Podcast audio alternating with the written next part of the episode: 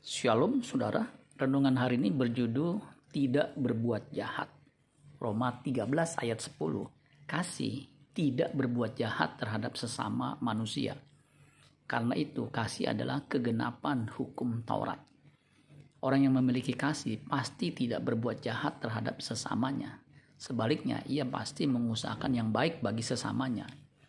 Orang yang berbuat baik belum tentu memiliki kasih ada orang berbuat baik karena dimotivasi oleh suatu kepentingan.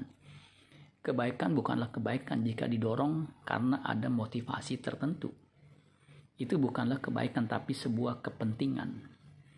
Saya pernah mendengar seorang yang dulu pernah magang di sebuah gereja yang gembalanya sangat menekan dia, membulinya. Sampai suatu saat sang gembalanya sakit. Beliau tidak mau dibesuk oleh si pengerja itu.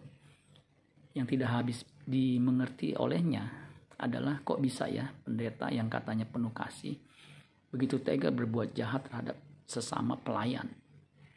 Ternyata kasih yang dikotbahkan hanya manis di bibir, tapi tidak dipraktekkan. Orang yang mengatakan punya kasih, tetapi merencanakan yang jahat bagi sesamanya, adalah serigala berbulu domba yang akan kena murka Allah.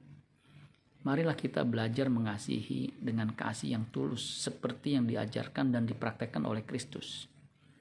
Petrus menyatakan pengalamannya bersama Kristus gurunya.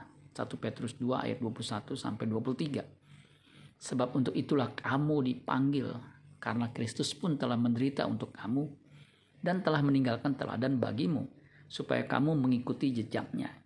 Ia tidak berbuat dosa dan tipu tidak ada dalam mulutnya Ketika ia dicaci maki, ia tidak membalas dengan mencaci maki.